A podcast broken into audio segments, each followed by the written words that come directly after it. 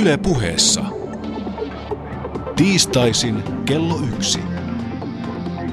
Perttu Häkkinen. Voitokasta päivää teille kaikille ja lämpimästi tervetuloa tämän viikkoisen päänavauksemme pariin. Minä olen Perttu Häkkinen. Sivari on sankari, totaali on tosimies, tavattiin sanoa 90-luvulla. Mutta eri, eriäviäkin näkökantoja aseesta kieltäytyistä on esitetty. Toisinaan heitä on nimitelty homoiksi, pelkureiksi tai vaikkapa liiman haistelijoiksi. Viides päivä marraskuuta tulee kuluneeksi 75 vuotta maamme kuuluisimman aseista kieltäytyjän Arnt Pekurisen murhasta. Muistopäivää kunnioittaaksemme pureudumme tänään suomalaisen aseista kieltäytymisen historiaan. Oppaanamme vanha tuttavamme tietokirjailija ja sankareita vai pelkureita teoksen kirjoittaja Kalevi Kalemaa. Panu Hietanevan haastattelussa maamme ensimmäinen sivari julkimo Jör Donner muistelee palvelusaikaansa. Lämpimästi tervetuloa lähetykseen Kalevi. Kiitos. Miten aseista kieltäytyminen sitten saapui Suomeen? Voidaanko jäljittää tällainen ensimmäinen suomalainen aseista kieltäytyjä? 1900-luvun alkupuolella, 1910-luvulla erityisesti meillä, meillä Suomessakin oli venäläisen klassikokirjailijan ja, ja rauhan liikkeestä paljon puhuneen ja rauhan työstä kiinnostuneen kirja, kirjailijan Leo Tolstoen vaikutus erittäin voimakas. Ja, ja silloin Nestor Savander-niminen mies Arvid Järnefeltin vaikutuksesta. Arvid Järnefelthän oli suomalainen kirjailija, joka oli myös erittäin ehkä tunnetuimpia tolstolaisia. Niin häntä tavallaan voisi pitää tuollaisena ensimmäisenä varsinaisena asesta kieltäytyjänä. Mikä sitten oli ensimmäinen suomalainen varsinainen rauhanliike? Ra- jonkinlaisia rauhan liikkeitähän syntyi jo 1800-luvun loppupuolella, mutta ensimmäinen rauhanliikkeeksi nimettävä, joka nimensäkin mukaan oli Rauhanliitto, niin syntyi Tam- Tampereella 1900-luvun alkupuolella aivan. Se toimi vajan tai se reilu, reilu no kymmenisen vuotta, mutta erittäin pieneksi hän se jäi. Että kyllä Tampereella Suomen rauhanliitto, rauhanliike siinä mielessä, kun me nyt rauhanliikkeitä ja rauhanliittoja tunnemme, niin kyllä se täällä Tampereen kaupungin alueella syntyi. Ja se tietenkin, niin kuin sitten myöhemmätkin, 1910-luvun luvullahan syntyi muutamia muitakin rauhanliittoja sitten, jotka osaksi Venäjän toimesta lakkautettiin.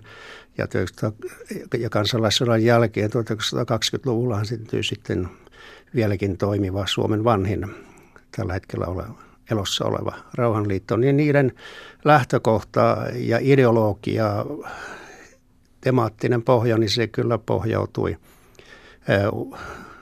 tuohon raamatulliseen rauhan sanomaan tai sanotaan nyt Jeesuksen vuorisaarnaan siihen, että kun kaveri lyö sinun ottaa poskelle, niin käännäpä toinen poski hänelle. Eli väkivaltaan ei saa vastata väkivallalla eikä minkäänlaista väkivaltaa saa hyväksyä. Uskonnollisista lähtökohdista ne kaikki vanhemmat rauhanliikkeet ja rauhanliitot ovat syntyneet. Eli kristillinen lähimmäisen rakkaus ja tolstoilainen eetos ovat ikään kuin olleet modernin rauhanliikkeen kulmakiviä. Kyllä, se, se, on, se on totta. Tällainen eettiset, esimerkiksi asesta kieltäytyminen eettisenä tai poliittisena ratkaisuna, niin se on, se on oikeastaan laajemmin vasta, vasta 50 tai tässä menetään tarkemmin 60-luvulla syntynyt ja edelleenkin on poliittisia asesta kieltäytymisiä erittäin vähän. Että kyllä se oli kristillisväritteinen uskonnollinen lähtökohta niillä, niin kuin se oli esimerkiksi tuossa tuolla legendaarisella Pekurisella.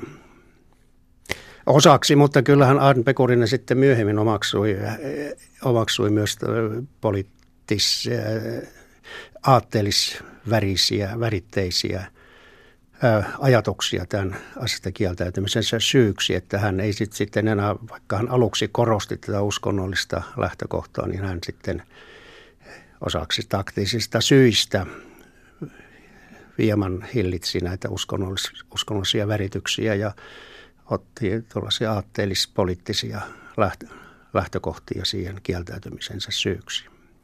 Kuinka suuri vaikutus on ollut luterilaisen kirkon ulkopuolella toimivilla piskuisillakin uskonnollisilla yhteisöillä, kuten esimerkiksi Jehovan todistajilla tai teosofeilla? No teosofit ovat olleet eri, hyvinkin pieni ryhmä, jos asiasta kieltä, jotka ovat aina olleet tietynlainen marginaalinen ryhmä, se koskaan ollut valtavan suuri massojen, massojen liikehdintä, niin teosofeja ei toki kovin paljon ole ollut, mutta eivätkä kaikki teosofit ole systemaattisesti kieltäytyneet aseista, vaikka, vaikka enimmäkseen he ovat valinneet aseettoman vaihtoehdon. Jehovan todistajat sitä vastoin ovat aivan alusta, ihan tuolta 1900-luvun alusta saakka, he ovat kieltäytyneet ihan systemaattisesti aseista ja kaikenlaisesta toiminnasta ar- puolustusvoimien ja armeijan hyväksi. Jos Sakari Toppelius aikanaan kirjoitti, että sota pilkkaa Jumalaa ja tallaa ihmisten lakia, millainen on ollut suomalaisen kulttuuriväen ja älymystön suhde aseista kieltäytymiseen? Se on ollut kyllä hyvin problemaattinen, aina varsinkin 1920- ja 30-luvulla, jolloin suomalainen sivistyneistö, voi sanoa valtaosaltaan, suuntautui mili tai hyväksyi militaristin ja, ja aseellisen varustautumisen.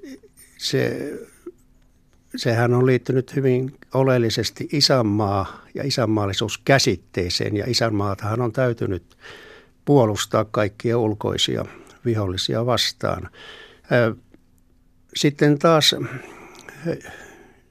60-luvulla, 1960-luvulla sitten on tuo radikaalisoitunut älymystö, kulttuuriväki, taiteilijat, tutkijat.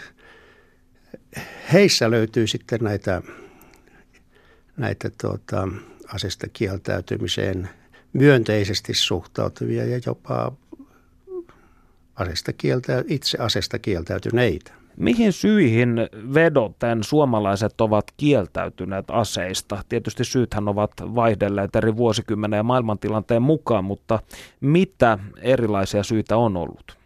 No niin kuin mä tuossa kerron aikaisemmin Nestor Savanderista, niin hän, hän tämmöisen tolstolaiseen ideologiaan – vetosi, ihmistä ei saa missään vai ihminen ei saa toista ihmistä tuhota, ei aiheuttaa väkivaltaa, ei vahingoittaa millään tavalla. Sitten tulivat kyllä hyvin selvästi ne uskonnolliset syyt 20-luvun kieltäytyjistä. Melkein kaikki, muutamia harvoja poikkeuksia lukunottamatta, hakivat motivinsa raamatusta, Jeesuksen vuorisaarnasta tai sitten siellä otettiin jotakin kohtia esimerkiksi jostain apostoli Paavalin puheista ja jostain apostoli Johanneksen kirjoituksista, joihin, joihin veroten kaikki aseellinen varustautuminen ja aseisiin tarttuminen kiellettiin.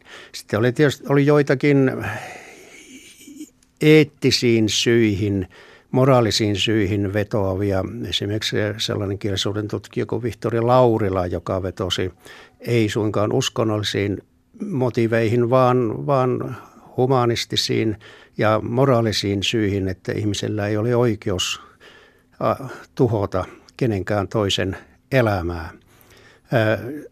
Poli, poli, poliittisia syitä ei juurikaan tuolla ennen toista maailmansotaa ollut, tai ne oli jotenkin niin piileviä, että niitä on vaikea erottaa näistä eettisistä syistä.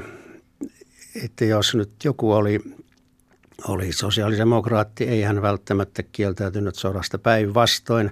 Toisaalta kommunistithan hyväksyivät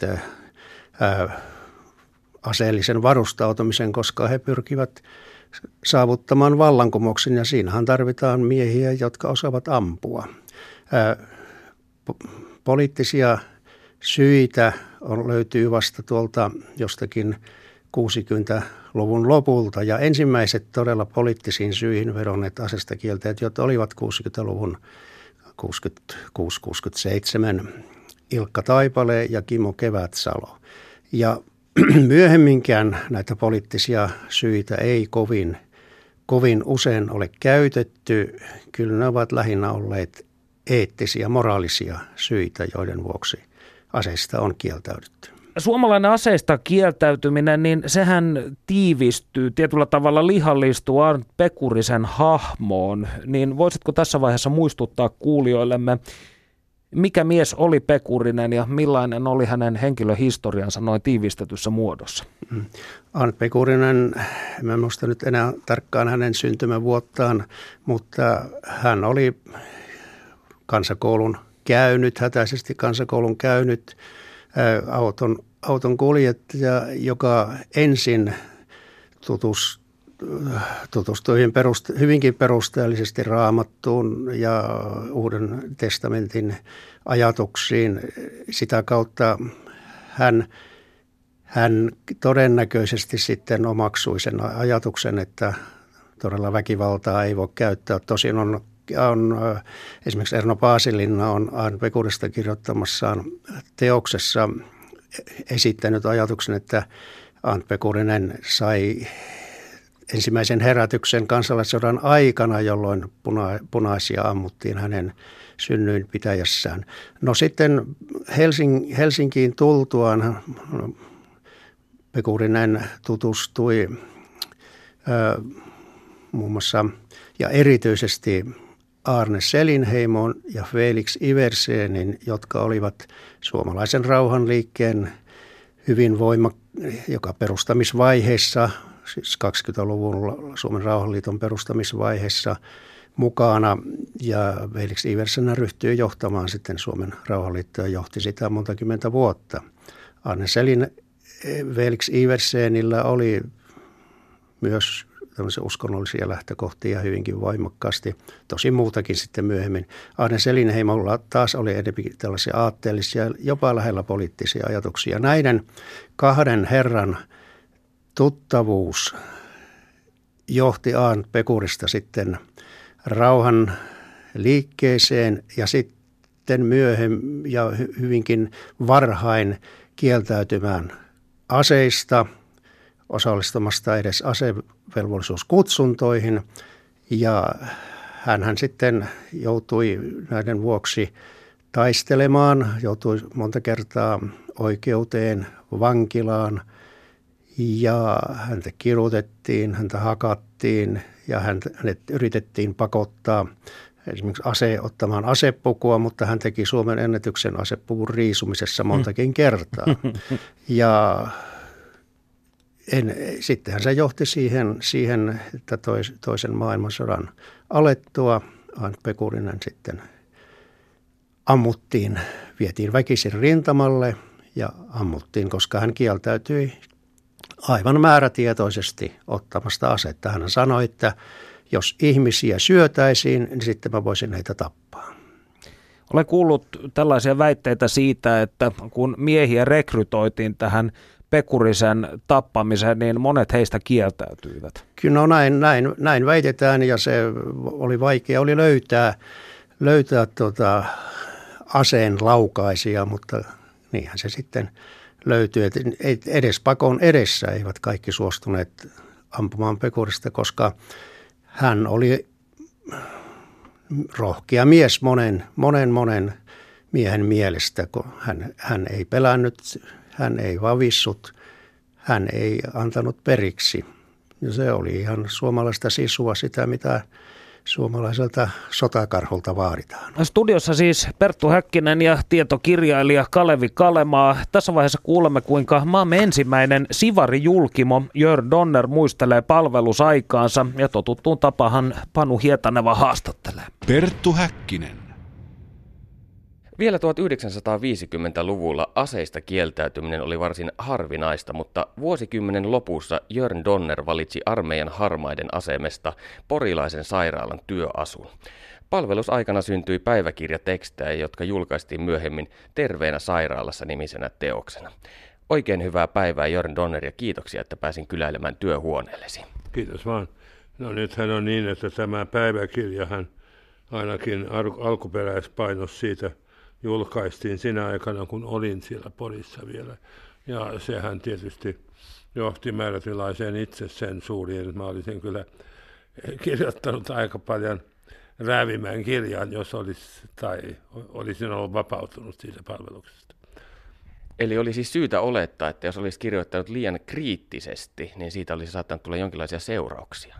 Joo, no mulla oli ongelmia jo silloin sen palvelu, palveluksen aikana, niin viranomaiset hän olivat tottumet, tottumattomia, mitä tulee tällaisen nykyiseen siviilipalveluun. Että lähinnä ne, jotka kieltäytyvät, oli Jehovan todistajia tai adventisteja tai vastaavaa. Siis he olivat käyttäneet uskonnollisia sy- syitä ja no, viranomaiset eivät ilmeisesti, ilmeisesti hirveästi välittäneet siitä, mutta mä olin ensimmäisiä, jotka kieltäytyivät aivan muista syistä.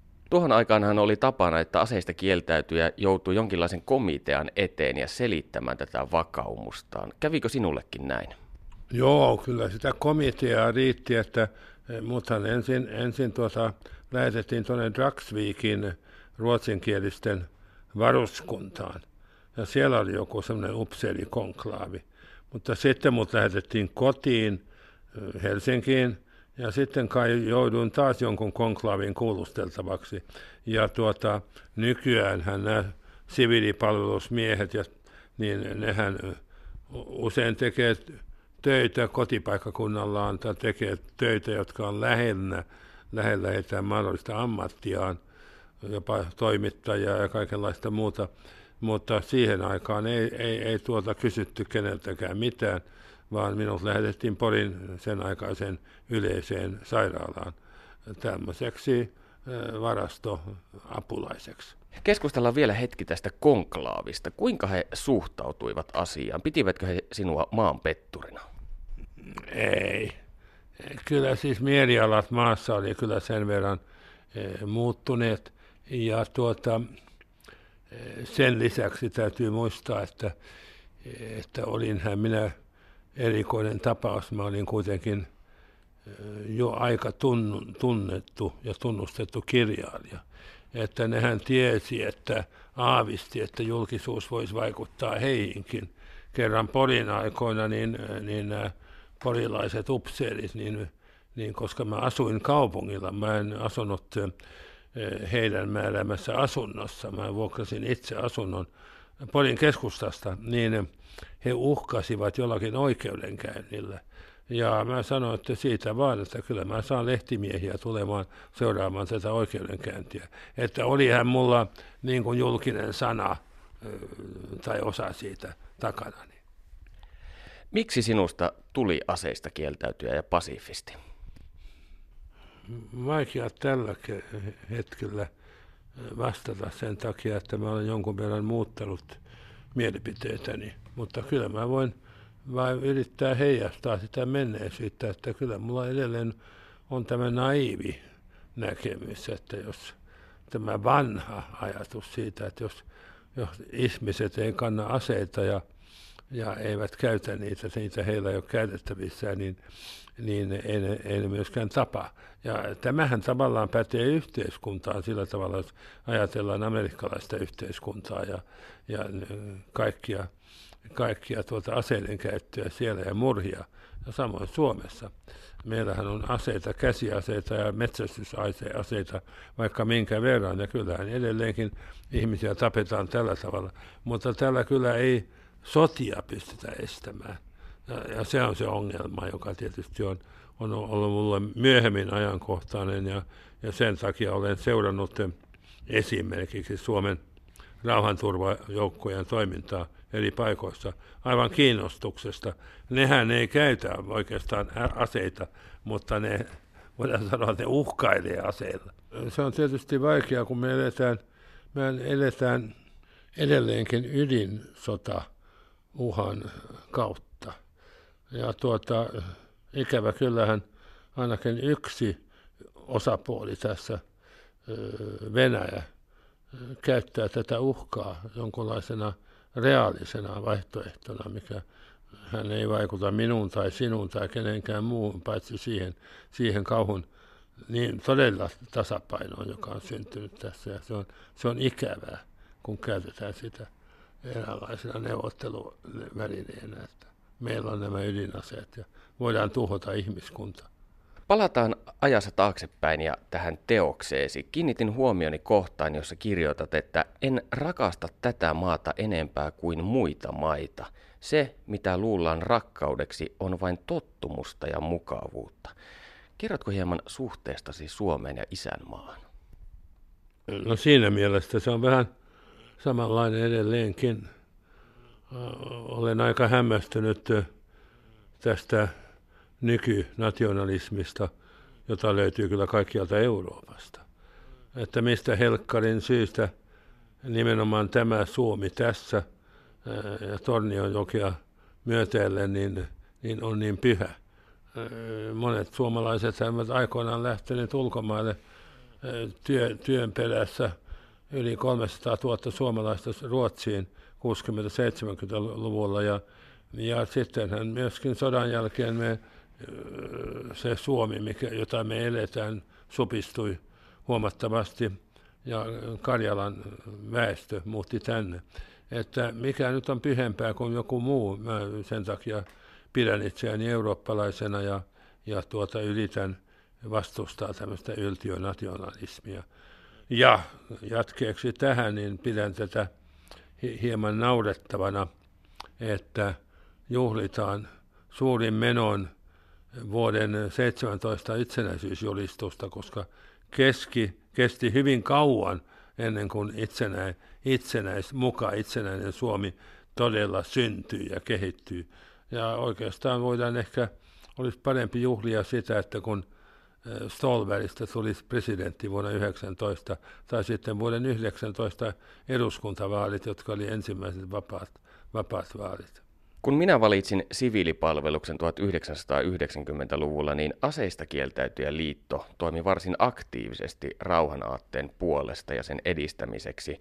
Ja Arndt Pekurinen oli monen teini-ikäisen tulevan sivarin esikuva. Oliko sinulla jonkinlaisia esikuvia 50-luvulla, kun pohdit pasifismia? Ei ainuttakaan ihmistä. Ei ainuttakaan ihmistä. Ei vasemmalta eikä oikealta mahdollisesti vasemmalta olisi tullut sen tyyppisiä hurraa-huutoja, että se on hyvä, että koko tämä puolustusvoimat romutetaan tai jotain vastaavaa, mutta en mä sitäkään kuullut enkä kuunnellut. Eli olit yksinäinen susi? No hyvin suuressa, suuressa määrin.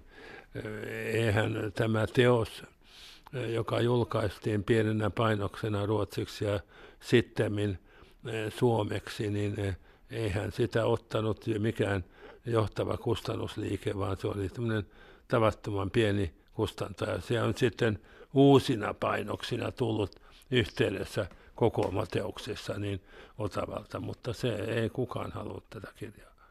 Mistä luulet, että se johtui? Oliko syy se, että aseista kieltäytyminen oli jonkinlainen kuuma peruna vai se, etteivät kustantamot uskoneet kirjan myyvän? No kyllä siellä taustalla voi tietysti olla toinenkin juttu, mitä tulee suomen kieleen.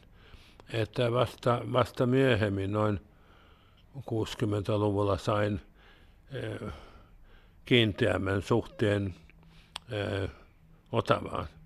Väärä Söderström osakeyhtiö, joka oli julkaissut tai julkaisi muutaman mun kirjani, oli äärimmäisen konservatiivinen kustantaja. Sehän tiedetään siitä, kun kun Väinö Linnan tuntematonta sotilaasta aika kova, ko, kova käsisesti sensuroitiin kohdista, josta ne eivät pitäneet. Että se oli äärimmäinen, mutta nehän ei halunnut tätä. Mutta Otavaa mulla ei ollut yhteyttä. Otavaan on aina pidetty vähän vapaamielisempänä kustantajana kuin Venäjän osakeyhtiö. Perttu Häkkinen. Kuinka sinun sukusi suhtautui siihen, että et mennyt armeijaan ja kieltäydyit aseista? Jos olen oikein ymmärtänyt, niin isäsi Kaihan oli fenomaanien hengenperinnön jatkaja ja kuului niin sanottuihin aitosuomalaisiin. No joo, mutta hän oli, a- hän oli aikoja sitten kuollut ja mun, äh, mun äitinikin oli kuollut. Ja tuota mun sisarekset viisi välitti siitä, mitä minä tein he pitivät mua, minua hyvän, hyvin semmoisena omituisena henkilönä ja eivät hirveästi pitäneet minusta. Mulla oli omat, omat ongelmani. Mulla oli kaksi lasta muuten siihen aikaan ja, ja välittömästi meillä tuota, päästyäni Porista pois, niin panin avioiren vireille ja muutin sitten Ruotsiin. Eli sisaresi ajattelivat, että tämä aseista kieltäytyminen on vain jonkinlainen pikantti lisä eksentrismiisi? Joo, yhtä poikkeasta lukuun ottamatta mulla oli aina niin kauan kun hän eli arkkitehti sisareeni niin hyvin läheinen suhde. Ja tuota, hän kyllä ymmärsi täysin, mitä mä tein. Hän oli, oli täynnä sympatiaakin ja hän kuoli vasta vuonna 1996, että mä hänen kanssaan seurustelin, ei muiden kanssa kovin paljon.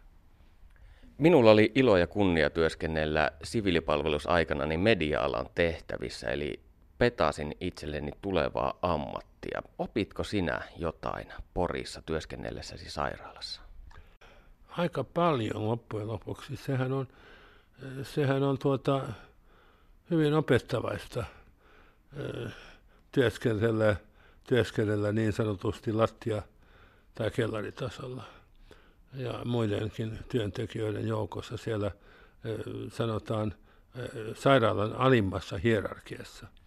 Ja, ja siitä hän oppii hyvin paljon. Tuota, hoitajat hän on monta kerrosta ylempinä ja sitten kaikkein, kaikkein kukkoina siellä lääkärit siellä ylimpänä sairaala. Ja nämä sana, sam, samat hierarkiat kuulemma osittain pätee edelleen tänään mehän oltiin jopa siivojienkin alapuolella, koska me, me hoidettiin varastohommia ja tämmöistä kaikenlaista. Tämä oli hyvin mielenkiintoista katsoa sitä alhaalta päin. Ja tuota, mm, mulla oli erittäin hyvää ja mieleenpainuvaa seuraa siitä tämän samaisen varaston hoitajasta, miehestä, joka oli hyvin sivistynyt ja lukenut ja josta tuli, josta tuli minun ystäväni. Kun minä ilmoitin kutsunnossa 1990-luvulla, että valitsin siviilipalveluksen armeijan sijaan, niin korkea-arvoinen armeijan komentaja sanoi, että minä pilaan elämäni. En varsinaisesti usko, että näin on käynyt, mutta onko sinulle ollut koskaan mitään haittaa siitä, että kieltäydyt aseista? No tavallaan tietysti voidaan sanoa, että, että jotkut upseerit tuolla puolustus voimissa ovat katsoneet minua hieman, hieman karsaasti, mutta, mutta ei hirveän pitkään, eikä nyt millään elämäni vaarantavalla tavalla. Aikoinaan puolustusvoimien komentaja oli Jaakko Valtanen ja, ja hän auttoi mua monessa asiassa silloin, kun tein, tein maamekirjaa. Että mä sillä tavalla ja Aimo Pajunen kai oli, oli kenraali ja ja tuota, kansliapäällikkö ja hän oli mun hyvä ystäväni, hän oli hyvin erikoinen tyyppi. Että en mä sillä tavalla, mutta ehkä semmoiset jotkut siellä, siellä upseerikunnassa voi hyvin aj- ajatella näin. mutta mä sain jopa semmoisen tuota, kunniamerkin heiltä, eli sellaisen jonkunlaisen, mä olin vuoden YK, en muista mikä, mikä kunnia nimike se oli, kun mä olin seurannut niin paljon näitä YK-joukkojen toimintaa. Tämä millään tavalla, voisi sanoa melkein päinvastoin. Ainoa vaan, että sitten eduskunta-aikoina, niin mä kadun tätä vähän. Mä pyydettiin monta kertaa tänne puolustuskursseille, joita pidetään Helsingissä. Mutta kieltäydyn ajaa, nyt se on liian myöhäistä, nyt ne ei kutsu minua enää, voisin mennä sinne nyt. Miksi kieltäydyt? Oliko se tämä pasifistinen aate? Ei suinkaan, nämä, nämä kurssit on mielenkiintoisia kansainvälisen politiikan tuota, opetusta plus muuta. Ei, mulla yksinkertaisesti katsoin, että mulla ei ole aikaa, koska mm, täytyy aina muistaa, että mulla on aina ollut vähän liian monta palloa kerrallaan ilmassa. Ja tuota, nyt mä elän sellaista aikaa, mulla ei ole vain yksi tai kaksi palloa eikä enempää. Ja mä pystyn hallitsemaan näitä ja hallinnoimaan näitä palloja. Jos sinun pitäisi tehdä tänä päivänä vuonna 2016 valinta sen välillä, että menetkö armeijaan, valitsetko siviilipalveluksen vai totaalikieltäytymisen, niin millaisen valinnan tekisit? Vaikea vastaus. Mä en kyllä tykkää aseista. En, en ollenkaan. Mutta tuota, kyllä mä kai olisin valinnut tämän, tämän aseellisen palveluksen. Miksi ajatuksesi on muuttunut tähän suuntaan? Onko se se sama syy, josta puhuimme aiemmin, että aseella pystytään kuitenkin pitämään rauhaa yllä? Toivon mukaan, mutta tuota, eh, sanotaan näin, että mä empien eh, ottaisin osaa tähän aseelliseen palvelukseen. Hyvin empien. Perttu Häkkinen. Kiitos Panu. Studiossa Perttu Häkkinen ja Kalevi Kalemaa keskustelemme suomalaisen aseista kieltäytymisen historiasta. Kalevi, kuinka suomalaisen yhteiskunnan asenne aseista kieltäytyjä kohtaan on vuosien saatossa vaihdellut? Se on vaihdellut hyvinkin, hyvinkin paljon, että ennen, to, ennen toista maailmansotaa aseista kieltäytyjiä ei oikeastaan he, heitä kohdeltiin hyvinkin ankarasti. Ei, ei sillä ollut oikeastaan tilaa. Pökulisen tapaus juuri on ääriesimerkki siitä, miten niin miestä asesta kieltäytyjä saatettiin kohdella väkivaltaisesti ja miten häntä pallotettiin va- oikeusistuimesta ja vankilasta toiseen. 60 1960-luvulle kun tultiin, niin silloin alettiin pelätä, että asesta kieltäytyjien määrä lisääntyisi ihan räjähdysmäisesti, vaikka niin hän ei tapahtunut. Ja silloin eri lehdistössä, tiedotusvälineissä, julkisuudessa oli erittäin kärkeviä, voimakkaita mielipiteitä siitä, että rintamakarkuruudesta heitä tietenkin syytettiin ja nimiteltiin ja vaadittiin, vaadittiin asesta kieltäytymisoikeuden oikeuksien perumista ja kieltämistä.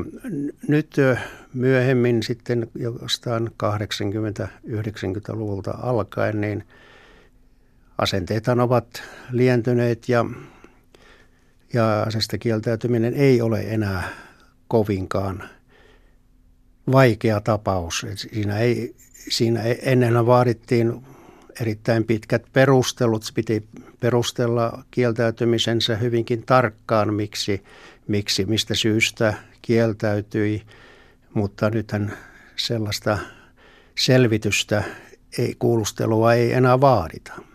Et se on nyt on, ei nyt ihan kaiketikaan aivan normaalia, sillä kyllähän normaalia on, on äh, asepalvelukseen meneminen ja nythän sen merkitys, asepalvelukseen menemisen merkitys on jopa kasvanut ihan viimeisten vuosien aikana.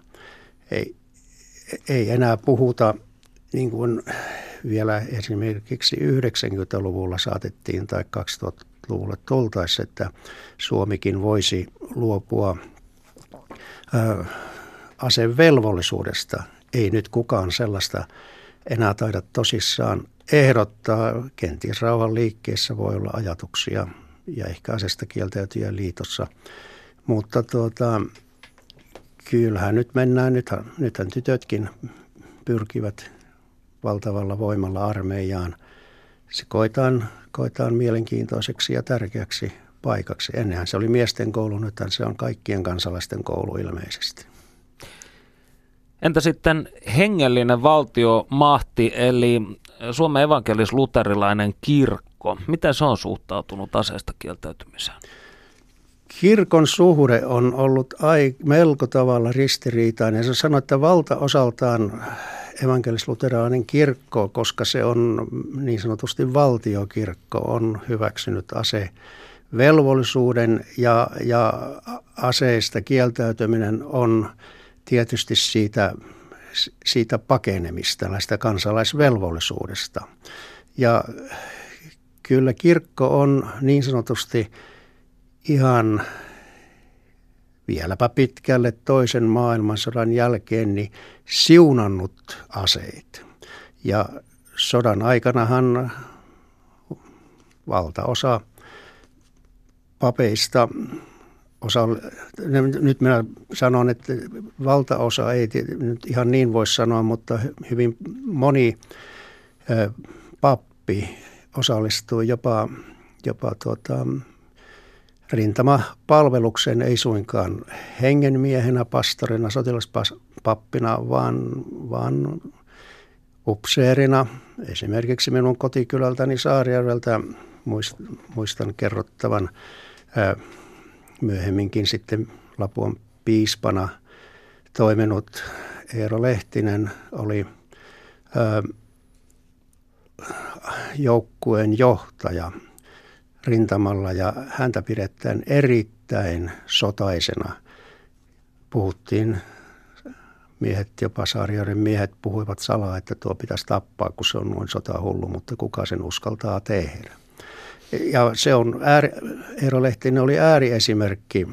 Hän myöhemminkin piispana, Lapon hiippakunnan piispana vielä erittäin voimakkaita isänmaallisia ja ase väkivaltaisia puheitakin piti.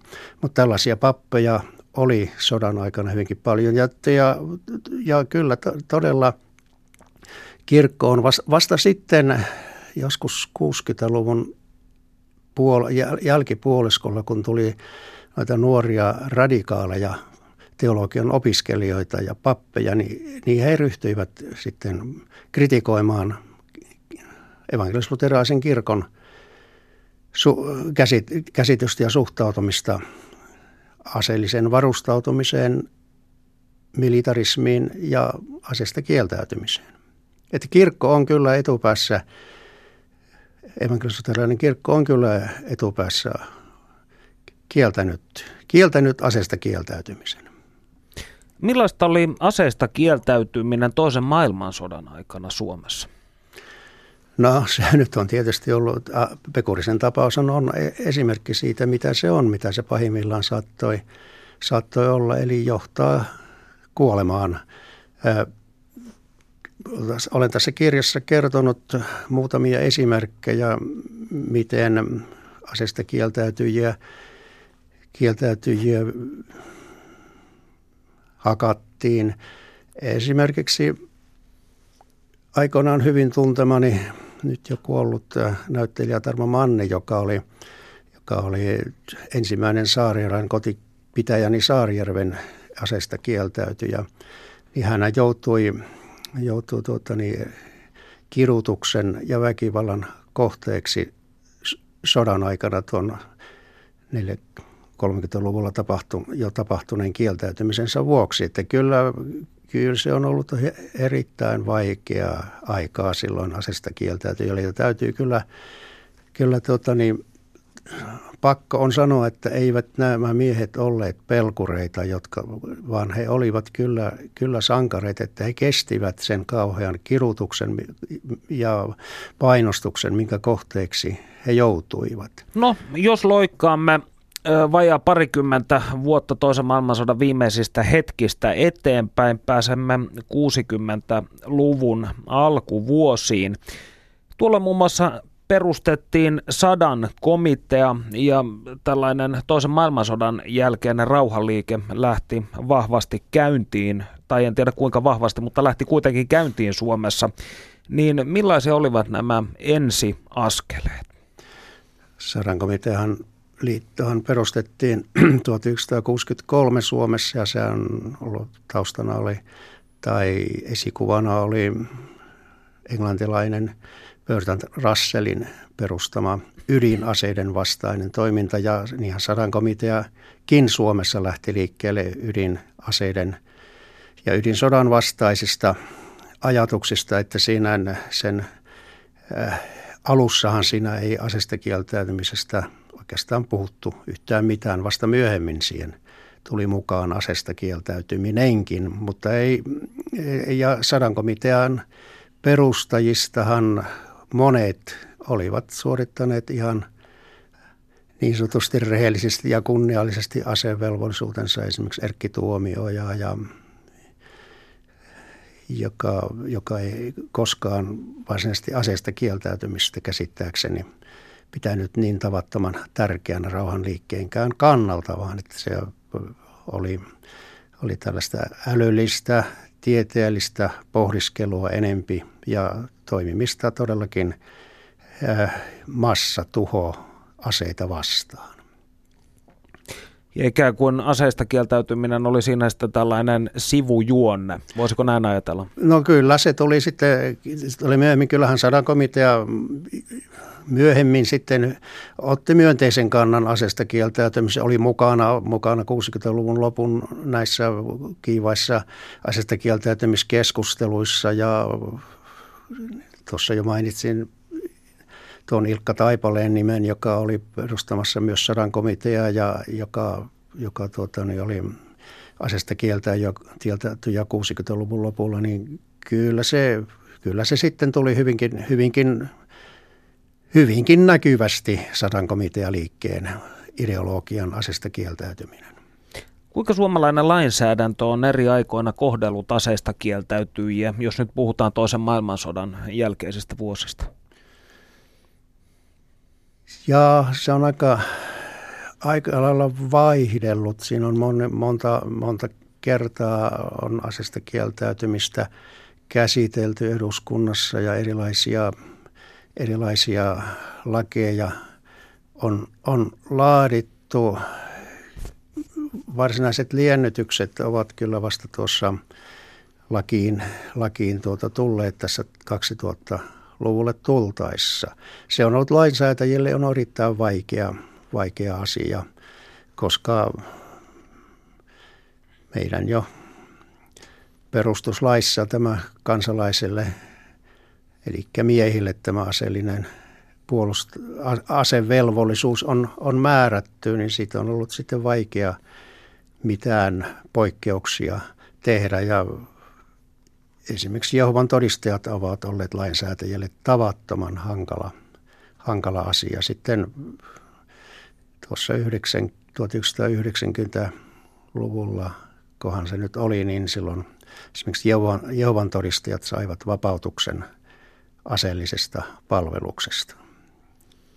Niin, tämähän on ollut sellainen kipupiste, että naiset, ahvenanmaalaiset ja Jehovan todistajat ovat olleet lainsäätäjien lellikkejä, niin kuinka tai millaista keskustelua tämä on herättänyt? Öö, no tottahan sen ymmärtää, että paljonhan sitä on jouduttu, jouduttu keskustelemaan ja, ja jos nyt ajatellaan esimerkiksi oikeisto, oikeisto vasemmistolehtien suhtautumista näihin kysymyksiin, niin kyllähän vasemmistolehdet ovat tietysti sosiaali- Suomen sosiaalidemokraattia lukuun ottamatta, niin suhtautuneet aina näihin ää, lain yrityksiin lieventää asesta kieltäytymismahdollisuutta, niin kyllä me ovat aina puolustaneet sit sellaista lainsäädäntöä, että asesta kieltäytyminen tehtäisiin vapaammaksi. Ja oikeastaan lehdissä se on aiheuttanut kyllä aina erittäin voimakasta vastarintaa. Vuonna 2005 Suomi oli ainoa EU-maa, jossa oli mielipidevankeja. Kuinka paljon kansainvälinen painostus on vaikuttanut Suomen lainsäädäntöön aseista kieltäytymiskysymyksessä? No sitä on vaikea kyllä oikeastaan noin sanoa yksise, yksiselitteisesti. en tiedä kuinka paljon sitä lopultakaan sitten kansainvälisessä lehdistössä tai keskustelussa on käsitelty. Onhan sillä tietysti jonkunlainen vaikutus ollut, vaikka sitten aina jos, jos työ ulkomailla on ärähdetty siitä, että miksi Suomessa on asesta kieltäyty ja pistetty mie- mielipide vankina vankilaan, niin sitä on sitten ryhdytty puolustautumaan, että se ei kuulu kenellekään ja toisaalta, että se Suomen lainsäädäntö velvoittaa ö, toimimaan näin. Sinä olet todennut, että aseista kieltäytyjä liike radikalisoituu 80-luvulla. Missä tämä näkyy? Tämä oikeastaan aseista kieltäytyjien radikalisoituminenhan voi sanoa, että se alkoi jo 60-luvun lopulla tuosta Erik Schüllerin tapauksesta, jolloin Erik Schüller kieltäytyi asesta ja, ja sitten hän myöhemmin no, motiivikseen kommunismin. Hän liittyy kommunistiseen puolueeseen ja että hän maksoi hyvin voimakkaasti vasemmistolaisen ajattelun ja että se vasemmistolaisen ihmisen velvollisuus on kieltäytyä asesta. Toisaalta sitten hän muutti hyvin nopeasti mielipiteensä, että kommunistina hänen, on, hänen olisi pitänyt mennä armeijaan ja oppia aseiden käyttö. Että se on, tuo, tuo, tuo ristiriitaisuus oli, oli silloin. Ja 80-luvulla aseista kieltäytyjä liike lähti entistä määrätietoisemmin toimimaan jopa, jopa aggressiivisemmin asesta kieltäytymisen, asesta kieltäytymisen puolesta kirjoituksin ja puheen, mutta ei tietysti oikeastaan ihan tuo asesta kieltäytyjä liike, liike ja liitto ole koskaan ollut niin voimakas, että se olisi voinut varsinaisesti toimia äh, lainsäädäntöä tai yhteiskuntaa vastaan. Enkä tiedä, onko se, onko se koskaan halunnutkaan. No vuonna 1990 neljä totaalikieltäytyi ja aloitti nälkälakon. Presidentti Koivisto armahti heistä kolme 39 päivän jälkeen. Kuinka yleisiä tällaiset todella kovat keinot ovat olleet?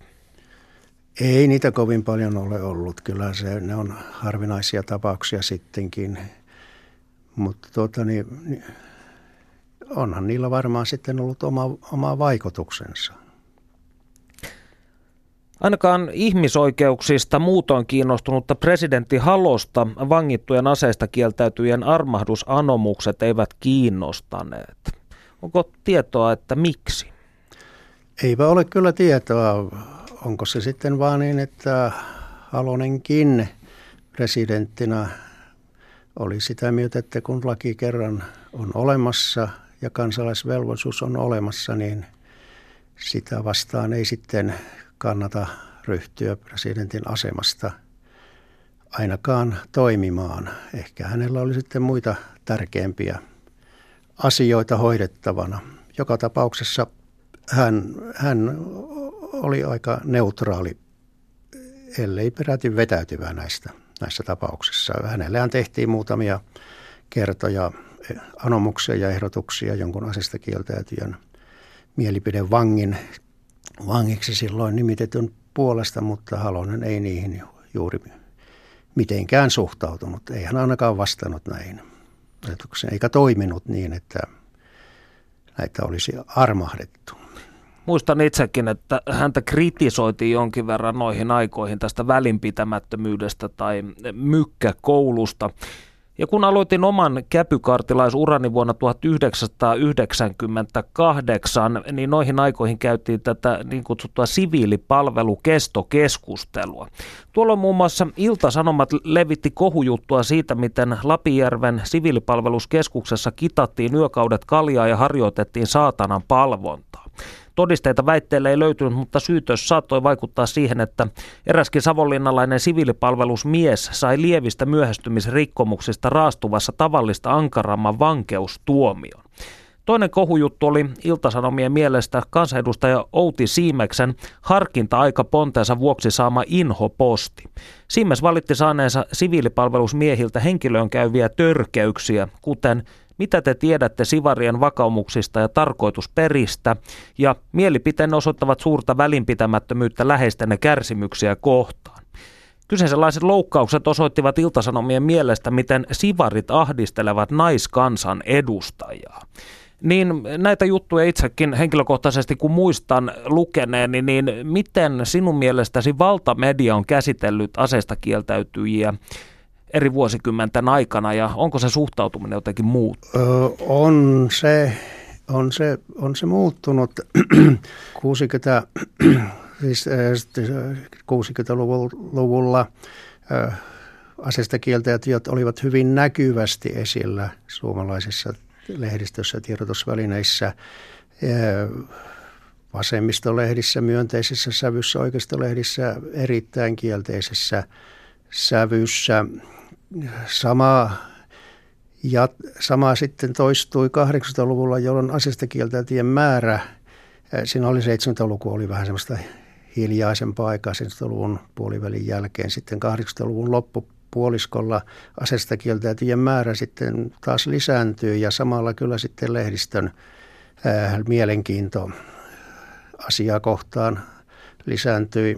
Öö, no nyt, jos kun on tultu 2000-luvulle, niin ei, ei kovin paljon asesta kieltäytymistä ole, ole lehdissä näkynyt.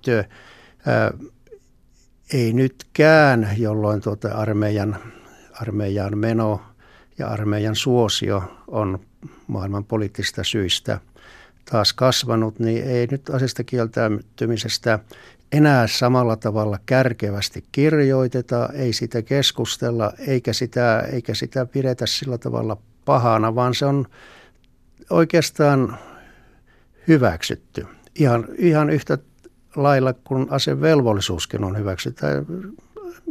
Ihmisten, miesten pitää mennä armeijaan ja naisten, naisten tulla, tulla mukana, jos haluavat, mutta asesta kieltäytyminen, varsinkin siviilipalvelus, on, on minun käsittääkseni kyllä aika lailla hyväksytty nyt jo. Kalevi, kuinka suuri osa suomalaisista nuorista miehistä valitsee nykyisin siviilipalveluksen tai totaalikieltäytymisen? Ei mulla ole sitä nyt tarkkoja lukuja näin nopeasti, nopeasti esittävää, mutta kyllä se käsittääkseni on, on kohtalaisen, kohtalaisen suuri. Se täytyisi tarkistaa nyt jostain asesta kieltäytyä liitosta, mutta tuota niin,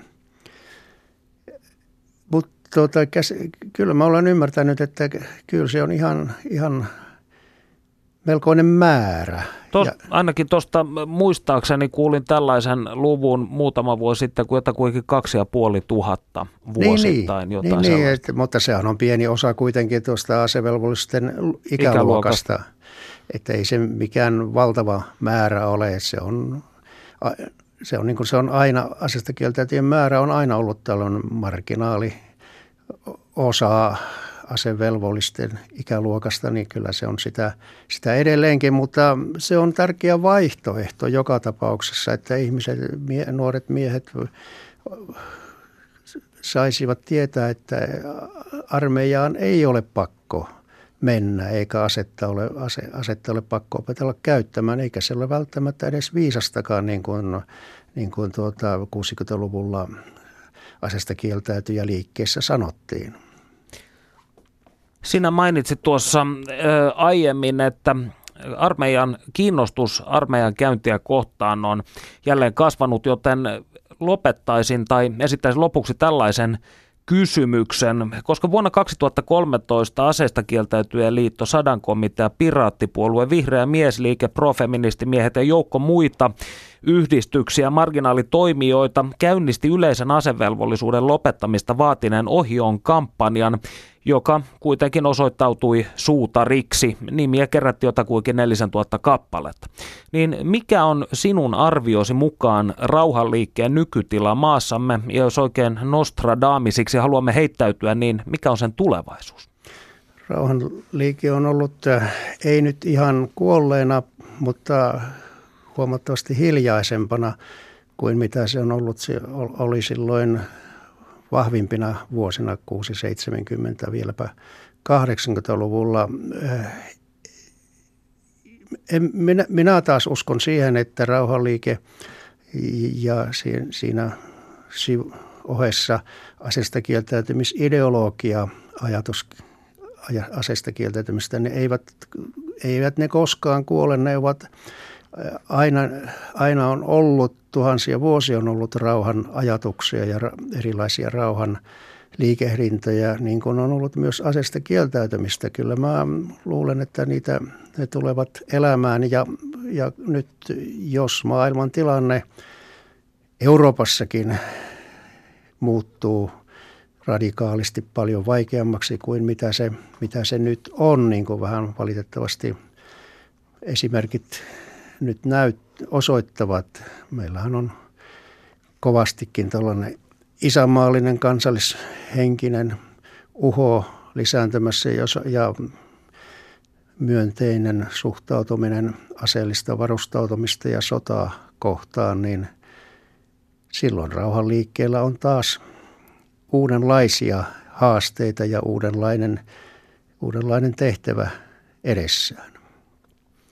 Tähän on hyvä lopettaa. Lämmin kiitos haastattelusta Kalevi Kalemaa. Me palaamme asiaan ensi viikolla uusin kujein. Siihen asti rauhaa. Yle puheessa. Tiistaisin kello yksi. Perttu Häkkinen.